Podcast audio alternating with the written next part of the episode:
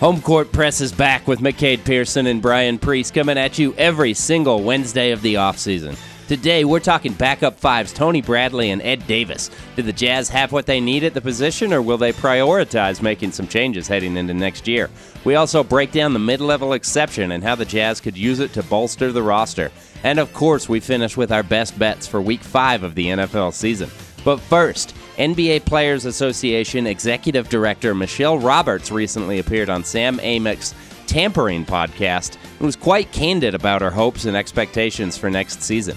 We take a look at some of her most poignant comments. Stay tuned as all that and more coming up next on Home Court Press.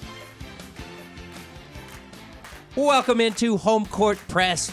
McCade, it is unprecedented times right now. We're having a great time. We've got NFL football.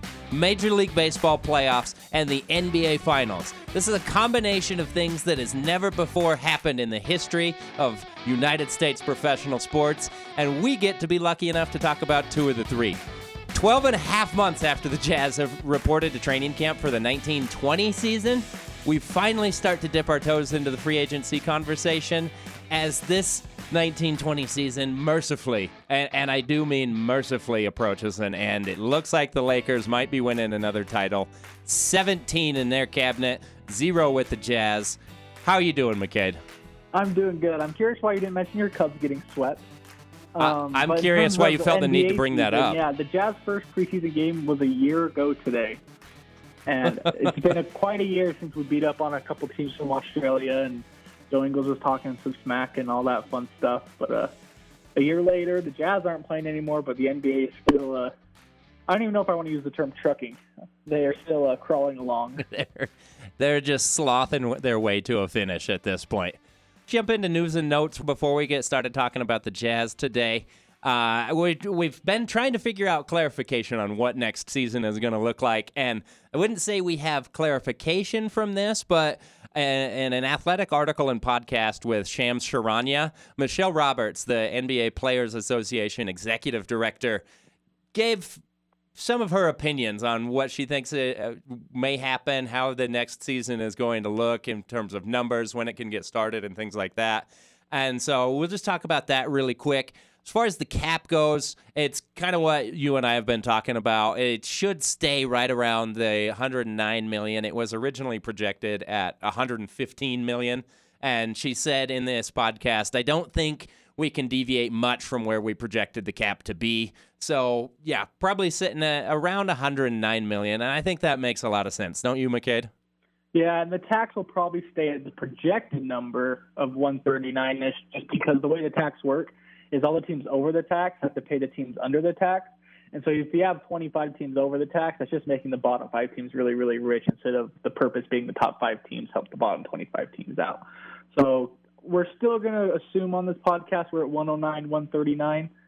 Um, but that's becoming more and more clear every day. But we'll have to wait and see for the finals numbers to come out probably here by the end of the month. I'm assuming they'll get that part done pretty quickly. Yeah, once the season wraps up, we're going to be looking at free agency coming pretty quick. The draft will be coming in November, so I they're going to have to get those numbers out. And I just I based on what Michelle Roberts is saying and everything else I've been reading, it does sound like it's going to be a pretty similar salary cap situation to this current season. And then the the next order of business is going to be free agency. Michelle Roberts said that she doesn't think they can go much beyond December 1st with free agency. So, again, kind of like we've discussed, McCade, it sounds like the draft is, and correct me on the date if I'm wrong, I, I think we've talked about it being November 21st, or was it November 19th? Something around there. November 19th. I believe it's that Thursday. Yeah, so yep. something right around there, and then we'll have free agency following within a week to 10 days or so from that, and and that again will will give us a lot more clarity going into next season. Some I lied. It's Wednesday the 18th. Wednesday the, the 18th. Okay, so Wednesday the 18th is when the draft is scheduled for, and then yeah, free agency expected to follow a week to 10 days or so, give or take a few days. Great news from Michelle Roberts. Uh, something that I've had a little bit of concern over just because there's so much up in the air. There's there's so many unprecedented things happening. But she doesn't expect a work stoppage to happen going into next season. Now the year after when the CBA has expired might be a different story, but she doesn't expect a work stoppage before the 2020-21 season. I'll take that as good news. That is good news. Every year we're under a collective bargaining agreement is a good year for the NBA. And then a couple other things, just clarifying what we might look for with next season, what we can expect as fans and media, and you know everybody, everything in between. She expects the season to start. She said at the absolute earliest it would be January, so probably not that Christmas Day start. But I, I she she kind of made it sound like the end of January to early February is the most likely, and then just tying it together. Adam Silver was quoted this week as saying that he doesn't he he sees it as highly unlikely that they would stop the season for the Olympics in July. So that's going to be an interesting limbo to see what they do in terms of how many games they decide to play this next season. Do they go the full 82? Do they cut it back to a 66, a 72, something like that? And and where do they prioritize the Olympics? Because I know as Americans we we love the Olympics, but the NBA players don't necessarily value it in, in the United States as much yes, as some of the foreign-born players do. As the president of the Rudy Gobert is going to make the Hall of Fame fan club, Rudy needs the Olympics to go and get another bronze or silver. Who knows? Maybe even gold medal. So we'll see. It's a big deal for Giannis and Jokic and Rudy Gobert.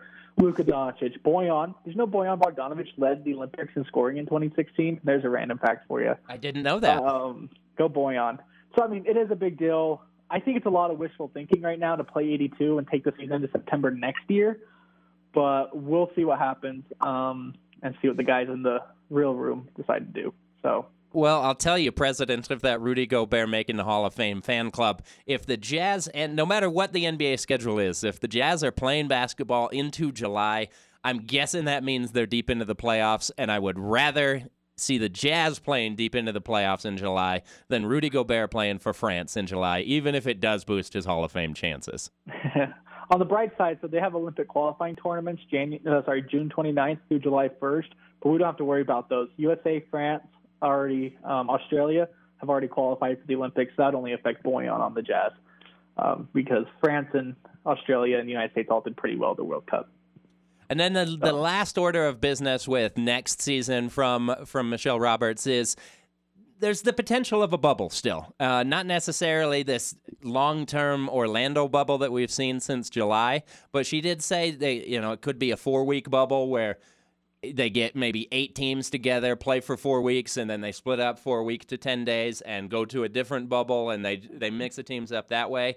So I mean, the way I look at it, the NBA is going to do absolutely everything they can to hold off the season as long as possible in order to get fans in the stands. If that means a vaccine, if that means the, the virus magically goes away, whatever that means, fans in the stands means the owners make more money, then the players make more money, everybody benefits from that. But there is that possibility we ha- we see a more sterile environment similar to what we've watched for the last 3 months.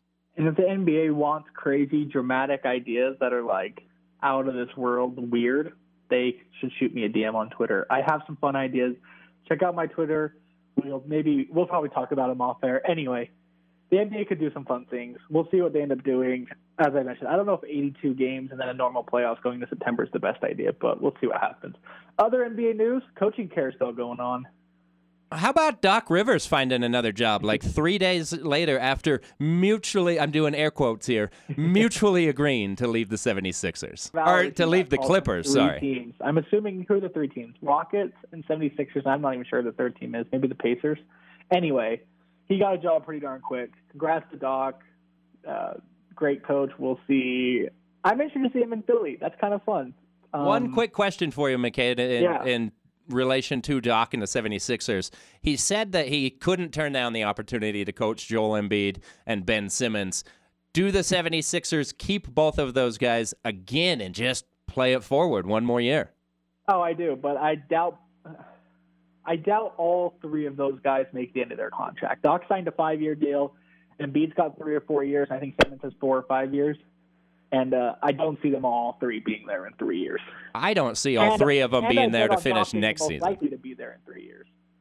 so we'll see what happens there. I still like that team a lot. I still think they're solid and have some places to go. But uh, we'll see what Doc can do with those guys. Other news and notes. Um, Ty Lue's interviewed with three different places now, including New Orleans, Houston, and then of course just staying with the Clippers. And John, do you remember John Lucas III? I sure do. Player development coach in Houston for the last no, uh, decade sorry, or more. John Lucas III, the Jazz point guard. Oh yeah, the, yeah, I do remember John remember Lucas III. No, he, yeah, you're right. His dad, John Lucas II, uh, has been in Houston for a while. Was the number one overall pick for the Rockets back in the mid '70s, actually. But uh, he's also closing in on that Rockets job potentially, and that would set the record for longest time in between head coaching jobs. He was a head coach in the NBA 17 years ago. The uh, awful Cavaliers team that landed him in the lottery that got him LeBron James was the last time he was a head coach. So that might happen, Houston. A lot of teams are still just waiting around though, so we'll see what happens. Yeah, still several jobs open, some really big jobs. I mean, this has kind of been an unprecedented offseason so far uh, with the coaching availability, just because good and big franchises have have had some coaching turnover. You know, the the Clippers in Los Angeles, the Rockets, the 76ers already moving on from Brett Brown Pacers. to Doc Rivers, the Pacers. Yeah, like there's a lot of good teams that are looking for head coaches. Normally it's it's going to be a lot of bad teams, the bottom feeders, teams with yeah. high draft picks, and that's not the case this season. And we didn't even mention the Nets because they filled their spot so quickly. But that's they were true. Open, like, yeah, there's some good coaching opportunities out there. Uh, one more note: it sounds like Alvin Gentry, who just got fired from New Orleans, is also heading to Philly. I don't think that's been made official yet, but that has been a rumor circulating. Uh, Alvin Gentry was a assistant coach for Steve Kerr on those great Warriors teams as well, so very capable of stepping down from head coach role into a really good assistant role and helping a team win. I think Alvin Gentry is a better hire as an assistant coach than Doc is as the head coach, but hey, that's just me. So a lot of good stuff going around. Uh, NBA makes sure to keep in the news cycle year round. And then, of what's going on. Speaking of the news cycle, McCade, the NBA Finals. We're ten minutes in, and we haven't even talked about the finals. Uh, There's We're recording basketball going on. Still. Yeah, the real basketball in the bubble still, and we're recording this on Tuesday. So Game Four is tonight. Lakers are currently up two games to one. Jimmy Butler put together a legendary all time finals performance in game three, dragging the Heat to victory. And, uh, you know, by the time we record next week, we should have an NBA Finals champion unless it goes seven games. If it goes seven games, we might have to record the podcast during game seven and, like, live scream and shout it. Um, but yeah, no, we're off to a good start. Great bounce back by the Heat to make this a series. As you said, Jimmy Butler, probably a top five finals performance of all time just ridiculous. A 40 point triple double on 70% shooting is insane. And his free throw rate, you know, I'm a huge sucker for free throw rate. Um, great game. Sounds like Bam's going to play tonight. We'll see. But a uh, big difference between Lakers 3 1 and 2 2. So big game tonight. Interesting. you guys listening all know the result of. Interesting stat I heard yesterday, I believe it was. I'm not quite certain on the year that happened. I want to say 2003. But Jimmy Butler's the first player to score 40 in an NBA Finals on over 70% shooting without hitting a three since Shaquille O'Neal. And like I said, I believe it was 2003, but that's pretty astounding from a perimeter based player. Yeah, it's funny. You if you've been watching the games or just been online at all, a lot of people are saying, "See, Jimmy Butler analytics. He doesn't shoot threes. But if you actually look at the analytics, Jimmy Butler's like super well loved by the analytics because he's just super efficient, makes his two pointers, and gets to the line. But uh, it's not a three point shooter, and that's okay. And not to take a shot at the Jazz front office, I hope they're watching and looking and seeing that you don't need to shoot 45% from three to win a championship. Before we talk Jazz, let me let me just throw a curveball at you here. Does Jimmy Butler's performance in the finals and in the playoffs overall, not shooting threes, more of a mid-range game and getting to the basket, drawing fouls, does it raise the value of a DeMar DeRozan type of guy? Nah, DeMar DeRozan's old and weird. I like DeRozan a lot more than most people because he does get to the rim a good amount. And mid-range isn't great, but if you make them, it's okay. And so DeMar DeRozan ends up being an above average efficiency player because he makes his shots. And that's what analytics really is, is who makes their shots. And then you can weight it and play with it a little bit to make it a more direct number than just field goal percentage. So I do like DeRozan, not for the Jazz, let me be clear. He doesn't fit with this team. And he's got a weird contract situation coming up this summer. But yeah, maybe. I do think it does a lot for guys like Rudy, though, to see you don't have to shoot threes or this or that to win a championship. Because I think there's a lot of similarities between Rudy and Jimmy Butler, both in a game standpoint. Obviously, one's a perimeter player, one's an interior player, but also a personality standpoint. Rudy's kind of that hard nosed, tough, annoying winner personality that Jimmy Butler is. Mm-hmm. That shows that that can be a good thing for a locker room. Mm-hmm.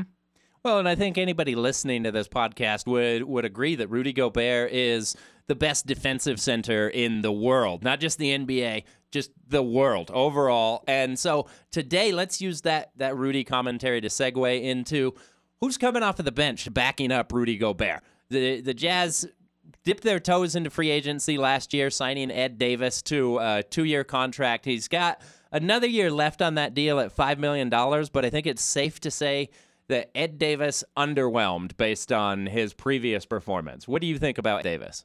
Man, I got really excited for Ed Davis last year, like I'm sure a lot of us did. I never got fully on the hype train. He brings us 90% of what Derek Favors did.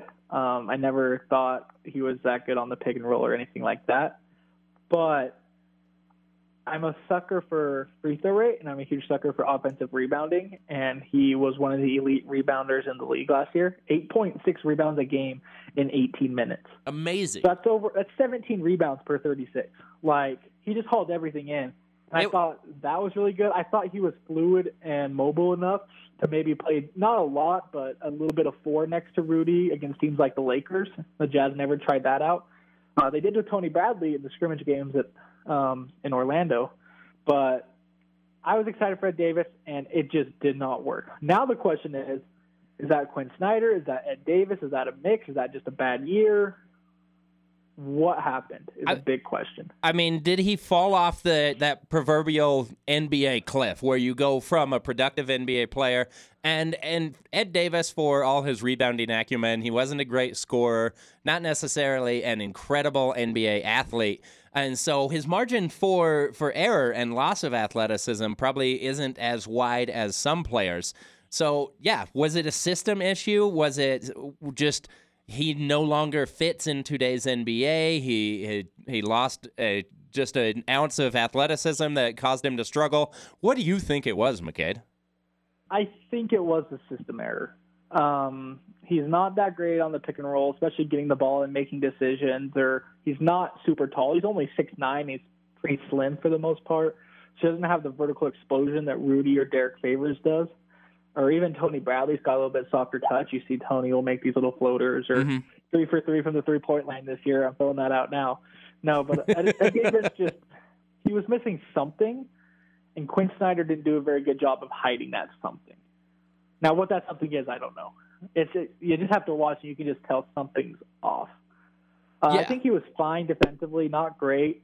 A lot of his minutes came with Jeff Green, which obviously did help, but uh, it did not work. And as much as I love Ed Davis, I would love to see the Jazz move off his contract, not only for a financial standpoint, but for a uh, roster spot. Yeah, he never seemed to look comfortable coming off of the bench for the Jazz. He just does have kind of a, a herky jerky style. I think that leads to some of his limitations offensively. But I, I never saw him falling off as a rebounder and defensively like he did this year. And that's what I was really surprised about and and then yeah, you bring up the the next important point with Ed Davis is I I don't feel like Ed Davis's value to the Jazz comes on the court at all at this point. It's it's that roster spot that you mentioned. It's the five million dollars that he's due coming up this season, and that's five million dollars that the Jazz could use somewhere else on the roster. If they can move Ed Davis for a second round contract, I I think it's possible because all around the league, Ed Davis is looked at as a glue guy, somebody that the teammates love. Damian Lillard talked about him, I think it was last season, as being his favorite teammate ever. Uh, I think he played with Ed Davis for three years up in Portland and just loved the guy. Everywhere Davis has gone, he's been the consummate professional, even when he's not contributing. You never heard a peep out of him this year sitting on the bench. He, you know, it was probably 11, 12 games into the season before Quinn Snyder pulled the plug and started going with Tony Bradley at the backup center. And so I think Ed Davis still has some value for a team that I look at a team like the, you know, maybe the Atlanta Hawks. Somebody who needs a needs a backup big and more so than that, they just need some veteran leadership on the team. So do you think the Jazz can find some value in moving Ed Davis, or do they just have to write off that contract and release him? Yeah, so a little nerd cap stuff is you if you cut him, you could stretch his contract. So instead of one year, five million, you make it three years at one point seven million each. So you could do that. I don't want to give up a second round pick just to dump him. I don't think it's that bad of a contract. It's one year, five million. As I said, you could stretch him and it'd be a lot easier. So I wouldn't give up a pick for him, but I do think there's a team out there with cap space or without that, that would be willing to trade for him. A team I would look at is maybe Phoenix um, with mm-hmm. DeAndre Ayton because Ed Davis, people, Jazz fans kind of know, but I'm not sure how much they've really noticed the impact he's had from a mentor standpoint to Tony Bradley. Ed Davis was on that 2009 Tyler Hansbrough championship UNC team. And then Tony Bradley was also on this most recent North Carolina championship team. So both these guys have college championships from North Carolina, same college, all that fun stuff. There was really a good bond between those two, which made it so easy when Tony Bradley overtook Ed Davis's role, or even when Ed Davis would get some minutes later in the season and some injuries happened, all that fun stuff. It was good for Tony Bradley to have Ed Davis in the locker room. It was. That being said, I don't think it was good enough to bring him back. You do try and look to move on from him. But if you can't, you just you keep them around and then you cut them when you need the roster spot. And normally to stretch a guy, you have to do it by August 31st. Obviously, we don't know what that date is this year. Sorry, as I said, I'd look into that. But Ed Davis did bring a lot in the locker room that people don't talk about. Yeah, and that's why I don't think it's an immediate situation the Jazz have to to work to get off of because you know that Ed Davis is still going to be a good guy in the locker room. He's still going to serve as a mentor to some of your younger players, and he's still going to work his butt off every day in practice. If they can move on from Davis, great. Save that money, whether they stretch the contract, whether they look to trade him and, and try and acquire, recoup a second round pick of some sort. I would love to see the Jazz be able to do that. But either way, I think the Ed Davis on the $5 million is going to be beneficial to the Jazz, whether he's on the roster or not. But let's let's shift the conversation now to Tony Bradley, who did take over the backup center role. Bradley's going into the final year of his rookie deal. He's going to be making three and a half million dollars, and he showed a lot of growth last season. He was a, a lot better last year than he had been in the two years before that. But at the same time, I watched Tony Bradley on an NBA floor, and you have to find the right matchups for him. He can't play against most bigs. I love Tony Bradley. Um, we can get into this if you want. Let's please I do. Think Tony Bradley is legit backup center, top 40, top 45 center in the league. I think he's going to play in the league for 10 to 15 years. I think he's fantastic. I think Jazz fans struggle with him a little bit because he's not Rudy Gobert. and when you watch Rudy Gobert, who plays every single game for 35 minutes a night, get spoiled and get used to elite defense and all that fun stuff. You get used to how good Rudy is on the offensive end, which people don't like to hear, but Rudy Gobert is just that good on the offensive end as well. That it's weird when Tony Bradley comes in. And so you look at the numbers, and everybody's really good with Rudy Gobert, and everybody's really bad without Rudy Gobert. And the one player who doesn't benefit from that is Tony Bradley because he doesn't get the positives of playing with Rudy Gobert. Um, so I would love to keep Tony Bradley around. I would love to keep him as the backup center if we can find other options with MLE, which we can talk about uh, a little bit later and into next week. I think you keep Tony Bradley. He was fantastic. I don't think Tony Bradley is a bad player. I do think he's le- he is a legitimate NBA center. Uh, but like I said, you've got to find the right matchups for him. At three and a half million dollars, that's probably more than I want to pay Tony Bradley. I absolutely see your points about he doesn't get the benefits that everybody else on the Jazz roster do, does playing with Rudy Gobert on the floor together. But uh, when I watch Tony Bradley play, he's just so limited athletically that I think what ends up happening is because of the way the Jazz play and Rudy's dominance on the defensive end. There's no other way to put it. He's absolutely dominant you either have to play a completely different style with Tony Bradley on the floor just because he's not capable. He doesn't have the length that nobody has the length that Rudy does. Let me let me be perfectly clear here. But I think you See, you, he's not Rudy. You either have to change your style defensively when when Tony Bradley is on the floor or you need to find a backup center that matches what Rudy brings. Not, and it's never going to be at that same level, but a guy like a Nerlens Noel who has the athleticism and can block shots, and you can at least play the same defensive system with Rudy off of the floor. You can't do that with Tony Bradley, and he's just so limited athletically that in spite of his absolutely next level offensive rebounding prowess, his athletic and defensive limitations are so glaring that I, I don't think Tony Bradley's future is with the Jazz. I don't disagree that he's a 10 plus year center in the league, but he's not a guy that's ever going to play more than 15 minutes on a winning franchise. And he's just I don't see him long term with the Jazz. I don't see it at all. Um, I don't think people realize how great of an offensive rebounder he is. Really, a rebounder as a whole, but specifically offensive rebounding. So Tony Bradley this year had a 19.1 offensive rebound percentage rate. Um, league average for a team is about 24. So you can break it down. So league average for a center is probably somewhere between 10 and 12 percent. 19.1% is the 10th best mark of all time, behind two Dennis Rodman seasons, three Jayson Williams seasons, and three Moses Malone seasons. But he's doing that against guys who aren't going to be in the league in two or three years. I don't know. I he's not going to do that against starters.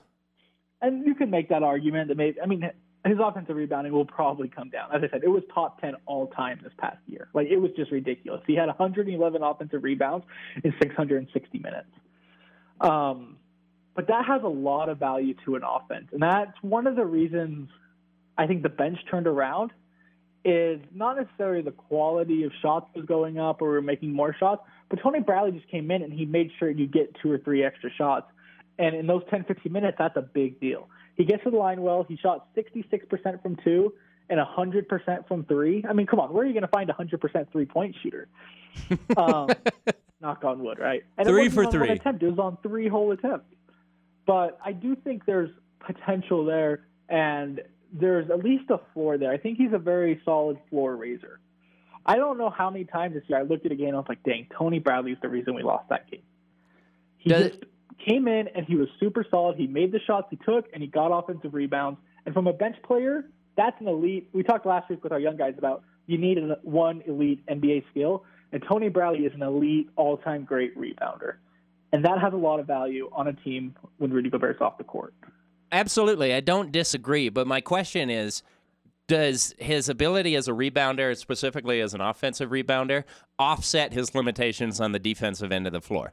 In yeah. some matchups, yes. But overall, I think you can do better as a backup center for the system that the Jazz play. No, you're right. There are some defensive limitations, but again, I think that comes from the Jazz front office not putting good defenders on this team. And it's funny because Jazz fans want Derek Favors right now for the MLE, which we can talk about. And I don't necessarily disagree with if you can get Favors for the MLE, then sure, bring him in and Tony Bradley can become your third center. And if an injury happens, I feel totally comfortable having Tony Bradley be the second center. But Derek Favors is not a backup center. Derek Favors is legit starting center. and if you can play him as a backup center, your team is going to be fantastic. I so I'm not saying Tony Bradley is the stud. I'm saying he's somewhere between the 25th and 45th best center in the league, and I think that's true. And I told you this before we started recording, and you wanted me to bring it up. But I would look to extend Tony Bradley this summer if you don't get a guy like Derek Favors or whoever you want with the MLE. If they want to go big for the MLE, they can probably do that, and then you don't need to. But if you do commit to Tony Bradley going forward, I would try and extend him this summer and not wait for him to hit free agency next summer. So before we get into the nerdy cap ramifications of the mid-level exception, if you think the Jazz should extend Tony Bradley, what type of a number would you you give Tony Bradley that you think is reasonable and doesn't hamstring the Jazz? This is and this is going to be assuming that Rudy Gobert is on a max or, or super max or near super max deal, so probably 35 plus million a year. How much more are you willing to put in the backup center position?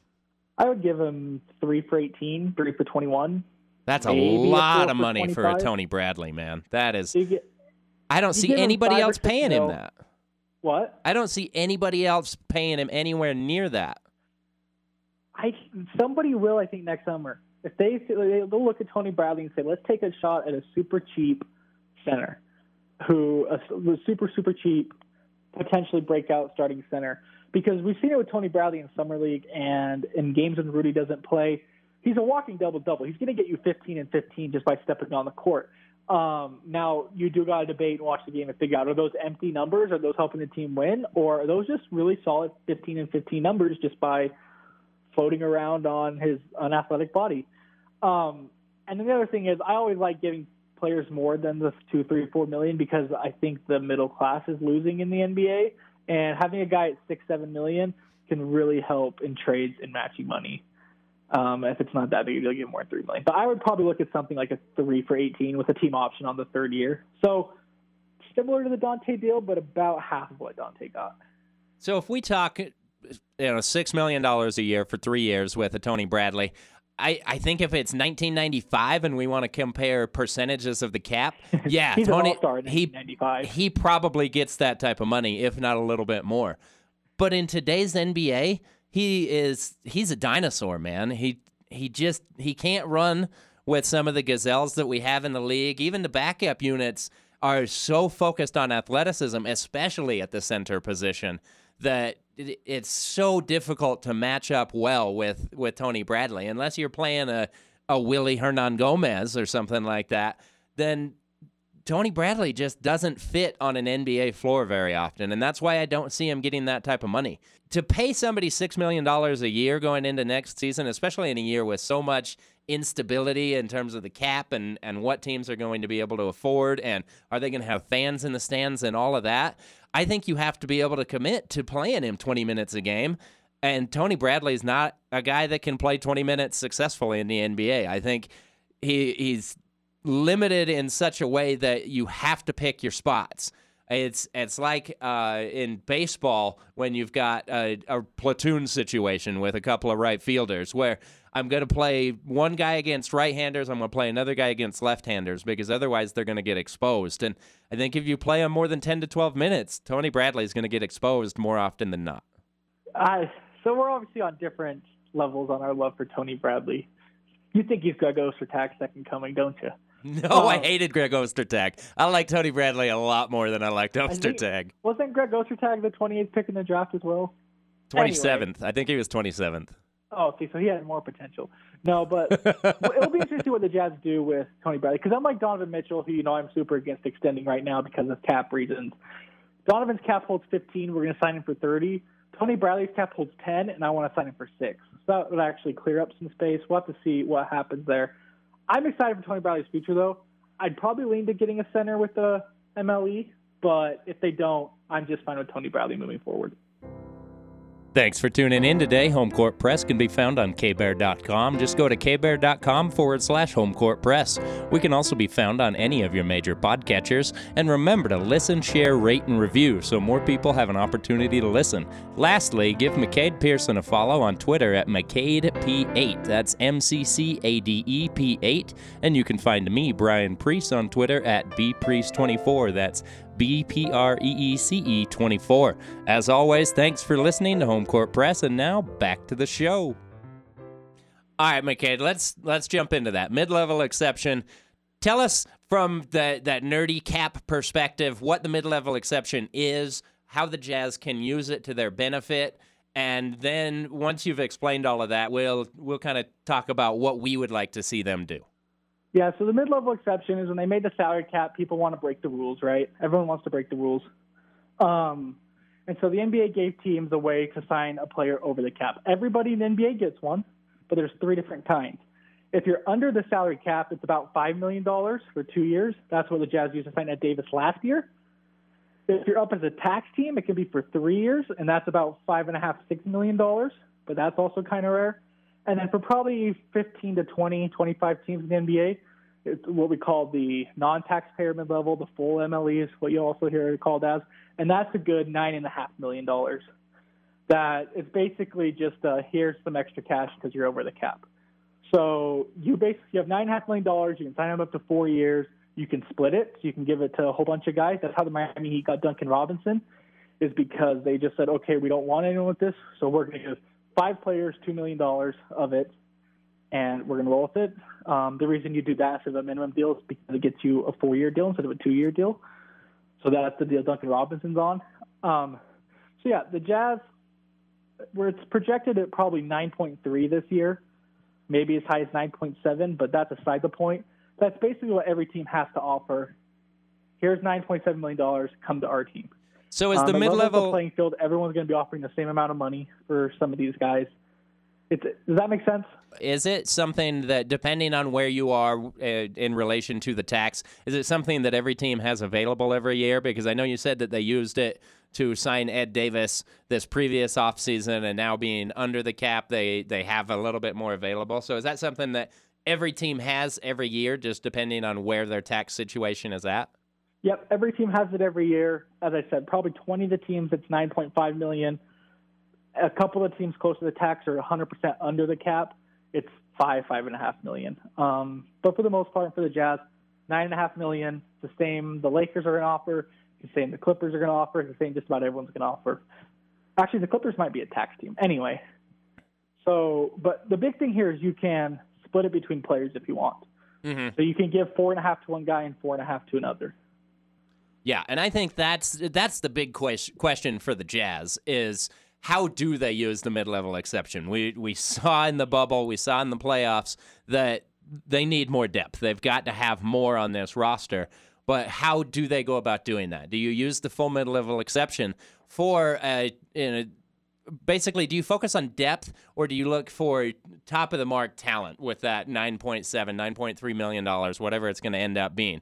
So, do you offer that to a guy like Derrick Favors, who we've got to realize, Jazz fans, if we do want Derrick Favors to come back at that mid level exception, he's going to have to take a huge pay cut. Over $8 million of a pay cut. Is he worth more than the 9.7? Probably in today's NBA, but is he worth that to the Jazz, knowing that he he understands the system, he fits in the system, he loves Utah, and uh, from everything I'm seeing, he wants to be here? Or would it be more beneficial to? Hey, you know what, Faves, we loved you and your contributions with the team, but we feel like we can benefit more by bringing in two or three, or like you said with the Heat, five guys and splitting that up in five different ways. What do you think is more likely with the Jazz? So I, I would assume the Jazz will just use it on one person. They might try and lower it from 9.3 ish to like 7.8, and then use the other part of it on a undrafted free agent, like they did with Miye Oni last year, to get that guy on a three, four year deal instead of a two year deal. Because you look what happened to Wesley Matthews, what you don't want to do is offer an undrafted free agent a one, two year deal, and then he breaks out and you don't actually have him for that long. So you might want to get that down a little lower to make room for one more guy at the end of the bench with it. Um, or another option, which is probably what teams do with the biannual, is you wait until the buyout market and then mm-hmm. use this money for a buyout guy yeah. because then you can offer more. The question in this situation is, I think, on the reverse side for guys like Derrick Favors or Jordan Clarkson, is nobody has cap room. Only six teams have cap room, and they're all bad. Yeah, you know, it's the Knicks, the Pistons, the Suns, and the Hornets um, I think are. There's one more I'm missing. I think the and Hawks, the right? cap what? Don't the Hawks have cap space? The Hawks, yep. And then the Heat have cap room, but they don't want to use it because they want to go after Giannis next summer, so they're just going to pay Crowder and Dragic on huge mega deals, one yep. year like twenty million dollar deals. Yep. So, but it comes down to Derrick Favors and Jordan Clarkson when you go, okay, nobody's going to offer me anything with their cap space. So I have two options. I either go back to the team I'm on, and they can pay me more than this, or I go to a team on this. It's not like Derrick Favors, for example, is going to have five offers for 12 million, 14 million, and 8 million, and this and that. He's going to get an offer from the Pelicans that's probably somewhere between 12 and 18. And if he doesn't want that, he's going to go to the MLE market, and six teams are going to be like, "You can have our MLE," and then he chooses between those six teams. And that's how it's going to be for a lot of players. And as I said, Jordan Clarkson included. The Jazz will make their offer, and Jordan Clarkson can either take that offer or he can go and he'll get the MLE offer from five or six teams. So we're going to talk so, a lot more about free agency next week. Yeah. And so I don't want to get I don't want us to get too deep into that just because I think that next week with free agency we'll talk about Jordan Clarkson and and everybody yeah. the Jazz already have on the roster and what we would like to see them do to to use that roster space. But let me ask you this question, McCade. Going forward, what what position or player type would you like to see the Jazz target in free agency? Do you want to do you want an offensively minded player? Do you want a defensively minded player? Do you want a, a big, a power forward center type? Do you want somebody with switchability? And just how feasible are these different options? That's a good question because everybody always wants a three and D wing, right? Everybody wants a three and D wing, but there's none on the free agent market this year. Maybe Mo Harkless, but mm-hmm. uh, if I'm the Jazz, I'm looking to get a starting four who can play 15 minutes next to Rudy and 15 minutes behind Rudy. Maybe not even that much. So a guy like Derrick Favors, I really like Tristan Thompson from Cleveland. Um, if you want to go cheaper, Aron Baynes is a guy who comes to mind, where they're versatile enough to play a big lineup with Rudy for 10 to 15 minutes a night, but they can also be your backup center. Because if you're going to give a guy $9 million, you don't want him just to play 15 minutes behind Rudy. If you're going to do that, Tony Bradley's fine. So, so you mentioned a couple guys there that I I really like, and in two different ways. Derrick Favors, we've already talked about him, and I'm sure we'll talk about him more next week. You bring up Tristan Thompson. He's someone I hadn't thought of a whole lot. I look at Tristan Thompson and his game, what he brings. He's kind of like a rich man's Tony Bradley and uh, he's a he's a very good rebounder. He's a little bit more athletic, but I think that athleticism is slipping a little bit. So it's kind of a, a you know conversation about what is Tristan Thompson going forward. When the the Cavs have been in the finals with LeBron and Tristan Thompson and those guys playing the Warriors, Tristan Thompson wasn't very useful in those series because the Warriors would go so small that death lineup would basically play him off the floor. But over the course of 82 games, he's he's a great guy to have. If Rudy gets banged up and misses two or three games, you can start him at center. You can get those power forward minutes. I don't know if they could necessarily play next to each other. That seems like kind of a, a tough fit there. But that leads me to Aron Baynes, another guy that you mentioned. Aron Baynes could be the perfect type of player for the Jazz. He probably does fit under that six to seven million dollars a year that you were talking about possibly offering Tony Bradley. He's a guy that can step outside above the three point line and, and hit the three at a high enough rate and keep a defense honest that I think he he offsets some of his defensive limitations in that he's not going to play the same type of Rudy, but offensively he does enough that I, I think that makes a, a big difference. And he's a pretty good passer. And so if you could get Aron Baynes uh, at like a six to seven million dollars a year, and then use another two to three million dollars somewhere else on the roster, I think that might be almost an ideal situation for the Jazz. Yeah, and Aron Baynes, we saw him play next to Al Horford in Boston, so mm-hmm. he can play kind of that big with a four-five, but he can also just be your backup big, good defender. Um, a little bit older, he's like 34, I believe. Mm-hmm. Realizes he's that old. He's got a terrific yeah. beard. Yes, and uh, best Twitter account on Twitter is his fan page. Um, no, so Aron Baynes is a great option. People like Bobby Portis, I'm not huge on him.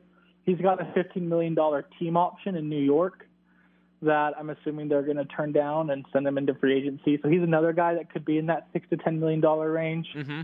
If you want to get really, really hopeful, Serge Ibaka but I'm assuming he's one of those guys that just goes back to Toronto for more than the MLE. Marc Gasol's another one, but it sounds like he's going back to Spain. Yeah, there's been some rumors about that. That's been an interesting development.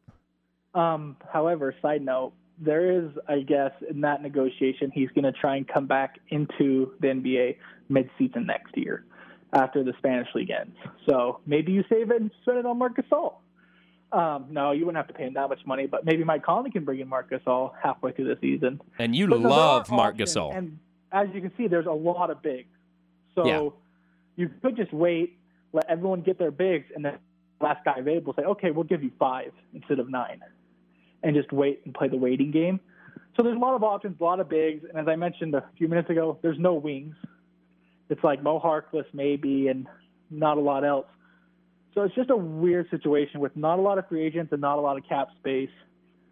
You basically just got to convince one of these guys to come to your team, and the Jazz can do that. So, one of these guys will come to the Jazz if that's the direction the Jazz want to go. So, last question for you, and I, I had thrown a lot at you before, but in your opinion, do you think the Jazz would be better served focusing on an offensive-minded player or a defensive-minded player with this with the the biggest deal that they hand out, whether that be the full mid-level, whether it be splitting it up and giving a guy 6 million dollars or, you know, if they if they even split it up more and go with like a 4 million dollar guy, where do you think they stand to benefit the most, offense or defense?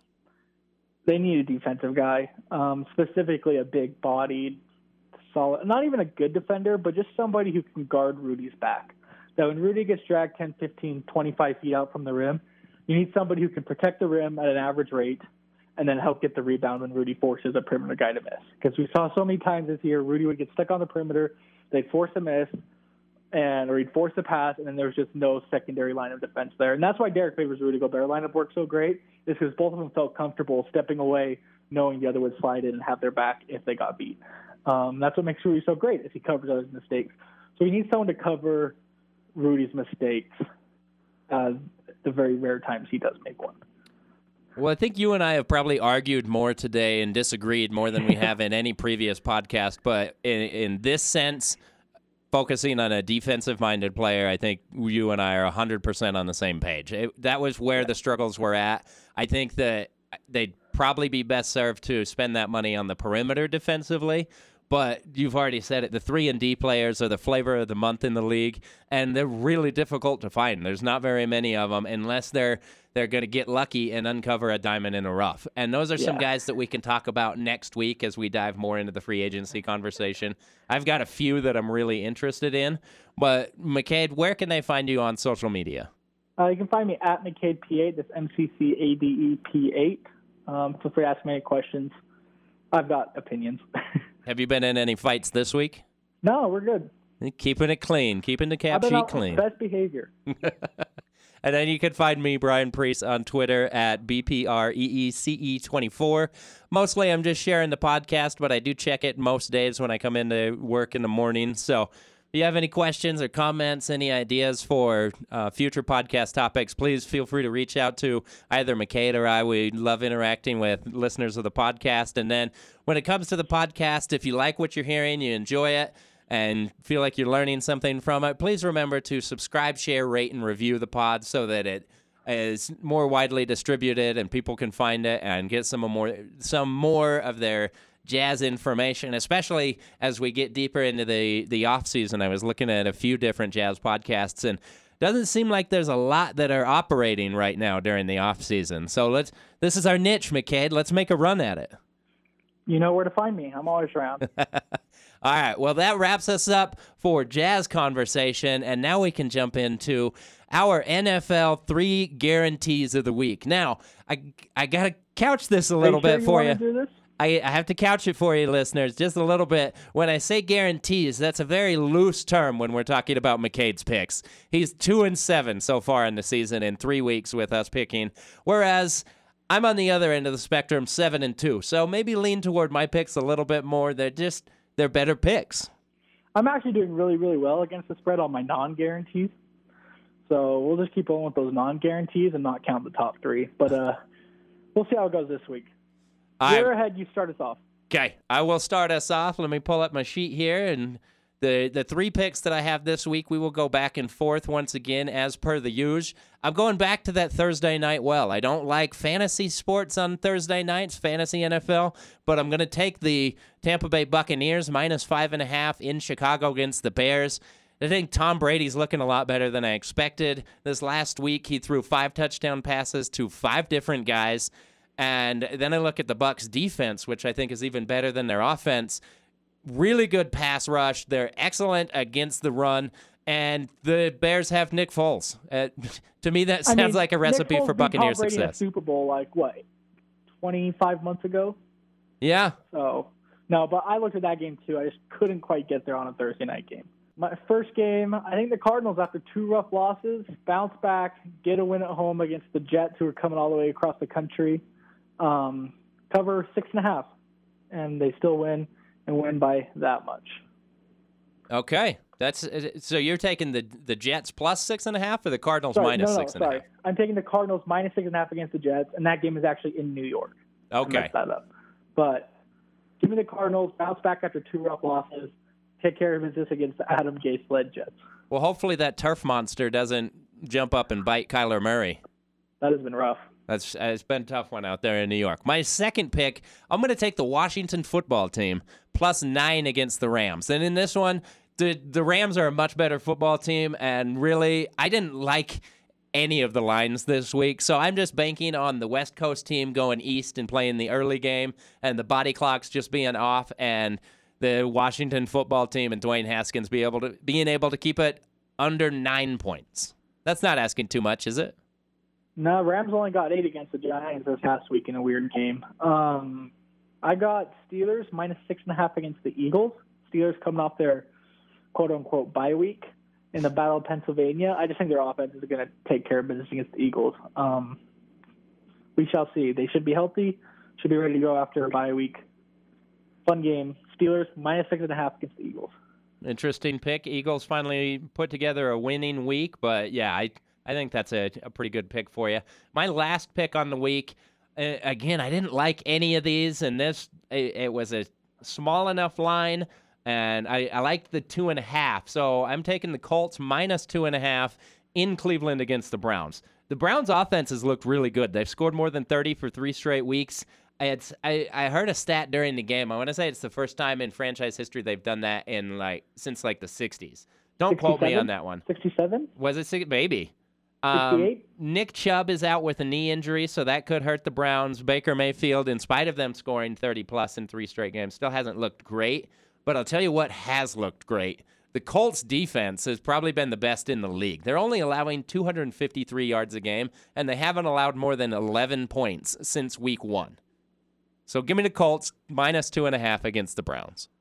I looked at that one too. I'm still really debating on that one for against the spread and straight up. But my last one's kind of a bolder prediction, which I should probably stop making if I'm two and seven. yeah, um, you should. But my theme of the week this week is six and a half point spreads. So I took the Cardinals and Steelers minus six and a half. I'm taking the Jaguars plus six and a half in Houston. Houston fired their coach. I get new coaches can come in and like hype things up a little bit for a game or two. I think Houston wins this game, but I think everything's just so off in Houston right now they can't win by more than six and a half. So give me Jaguars plus six and a half road division game in Houston. Okay, good picks. Those are our NFL guarantees of the week. Like I said, you might want to lean more toward my picks if you're putting some money down in Vegas or online. I'm seven and two on the season, pulling away from McCade, who currently sits at two and seven. But either way, McCade, I'm having a lot of fun with this because I just like competition. I just am a nice person and I'm tanking, so A, I can get the number one pick next year, and B, I like buying people dinner. Oh, you're such a sweet guy, McCade. And thank you for listening to Home Court Press. Let's go, Jazz, and hopefully the, the Heat can put together a couple wins and extend this NBA Finals before the inevitable purple and gold Lakers bringing home a championship.